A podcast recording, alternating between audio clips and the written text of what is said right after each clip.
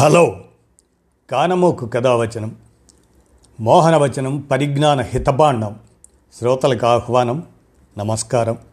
చదవదగునెవరు రాసిన తదుపరి చదివిన వెంటనే మరొక పలువురికి వినిపింపబూనిన అది ఏ పరిజ్ఞాన హితబాండమవు పో మహిళ మోహనవచనమై విరాజిల్లు. పరిజ్ఞాన హితబాండం లక్ష్యం ప్రతివారీ సమాచార హక్కు ఆస్ఫూర్తితోనే ఇప్పుడు. డాక్టర్ గోవింద్ సురేంద్ర విరచితమైనటువంటి అంశం. రెండు వందల ఇరవై నాలుగవ జయంతి బ్రౌన్కు నివాళి అనేటువంటి అంశాన్ని మీ కానమోకు కథ వచ్చిన శ్రోతలకు మీ కానమోకు స్వరంలో ఇప్పుడు వినిపిస్తాను. వినండి. రెండు వందల ఇరవై నాలుగవ జయంతి బ్రౌన్కి నివాళి. ఇక వినండి. తీరనిది బ్రౌన్ రుణం. వేమన పద్యాలను అందుబాటులోనికి తీసుకురావడానికి చేసిన ప్రయత్నం కారణంగా ఎందరిలోనో తెలుగు భాషా సాహిత్య పిపాసను రేకెత్తించిన ఘనత సిపి బ్రౌన్కే దక్కుతుంది. తాళపత్ర ప్రతులలో ఉన్న పద్య కావ్యాలను పరిష్కరించి కాగితాల మీదకు ఎక్కించాడు. ఈ కృషిలో బందరులో తెలుగు భాషా పండితులైన వత్యం అద్వైత బ్రహ్మయ్య కడప జిల్లా నందలూరుకు చెందిన మూలపాక బుచ్చయ్య శాస్త్రి గారుల దగ్గర ఛందస్సు వ్యాకరణాలను అభ్యసించాడు. బ్రౌన్ అంతేగాక తెలుగులో ఒక చక్కటి నిఘంటువు రచనా నిర్మాణానికి పూనుకున్నాడు. తెలుగు భాషలో వచ్చిన ప్రథమ ప్రామాణిక నిఘంటువు బ్రౌన్ గారు రచించిన బ్రౌనీయం అనడంలో అతిశయోక్తి లేదు. చార్లెస్ ఫిలిప్ బ్రౌన్ తెలుగు సాహిత్య రచనలోనూ తెలుగు భాషాభివృద్ధిలోనూ ఎందరో తెలుగు భాషావేత్తలు తెలుగు ప్రజలు వివిధ రకాలుగా సహకారం అందించారని బ్రౌన్ లేఖలు ద్వారా తెలుస్తున్నది. విదేశీయుల వారు పూర్వం మన తెలుగు భాషను జంటు అని పిలిచేవారు. బ్రౌన్ ఈ జంటు పదాన్ని నిరసించాడు.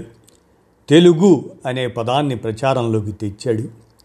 అలాగే కడపను ఇంగ్లీష్లో సియుడిడిఏపిఏహెచ్ అని రాసే విధానాన్ని వ్యతిరేకించి కేఏడిఏపిఏ కడప అని రాయటం ఉత్తమం అని గ్రహించి తన ఉత్తర ప్రత్యుత్తరాలలో అలాగే రాసి అందరికీ మార్గనిర్దేశకుడిగా నిలిచాడు.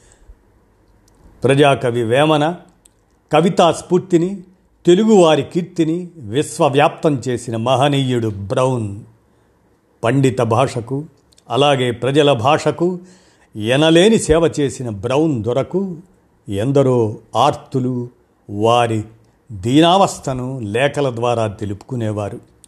అలాంటి వారినందరినీ ఎన్నో విధాలుగా ఆదుకున్నాడు. విదేశీయుడైన బ్రౌన్ మన దేశంలోని కన్యాశుల్కం సతీ సహగమనం ఇంకా అనేక మూఢ విశ్వాసాలను సునిశితంగా విమర్శిస్తూ ప్రజలలో అక్షర చైతన్యాన్ని నింపి సంస్కరణవాదిగా నిలిచాడు. బ్రౌన్ జీవిత చరిత్రను రచించి డాక్టర్ కొత్తపల్లి వీరభద్రరావు గారు తెలుగువారికి ఎంతో ఉపకారం చేశాడు. శ్రీ వెంకటేశ్వర విశ్వవిద్యాలయం తిరుపతి వారి సారథ్యంలో పంతొమ్మిది వందల డెబ్భై ఐదులో బ్రౌన్ పరిశోధన కేంద్రం ప్రారంభమైంది. అక్కడ బండి గోపాల్ రెడ్డి వారే బంగోరే అని పిలుస్తాం. ఆ బంగోరే గారిని ప్రాజెక్ట్ కార్యదర్శిగా నియమించారు. ఆయన అవిశ్రాంతంగా పరిశ్రమించి పరిశోధించి బ్రౌన్ లేఖలను ఇతర బ్రౌన్ రచనలను సేకరించి ప్రచురించారు. ప్రస్తుతం కడపలోని శ్రీ యోగి వేమన విశ్వవిద్యాలయం బ్రౌన్ పరిశోధన కేంద్రాన్ని స్థాపించడం ద్వారా తెలుగు భాషా సాహిత్యానికి బ్రౌన్ చేసిన సేవను పునరుజ్జీవింపజేయటానికి మార్గం సుగమం అవుతుందని ఆశిద్దాం అని మరి డాక్టర్ గోవింద్ సురేంద్ర వీరు చరిత్ర అధ్యాపకులు మరి బ్రౌన్ గారి రెండు వందల ఇరవై నాలుగవ జయంతి. ఆ జయంతి సందర్భంగా వాళ్ళకి నివాళిగా అందజేసినటువంటి అంశం. ముఖ్యంగా మనం గమనిస్తే బ్రౌన్ సిపి బ్రౌన్ వారు పదిహేడు వందల తొంభై ఎనిమిది నవంబర్ పదిన జన్మించి లండన్లో డిసెంబర్ పన్నెండు పద్దెనిమిది వందల ఎనభై నాలుగులో కన్నుమూశారు ఇదండి వారికి మన తెలుగువారి నివాళిగా మనం వినిపించాను. విన్నారుగా? ధన్యవాదాలు.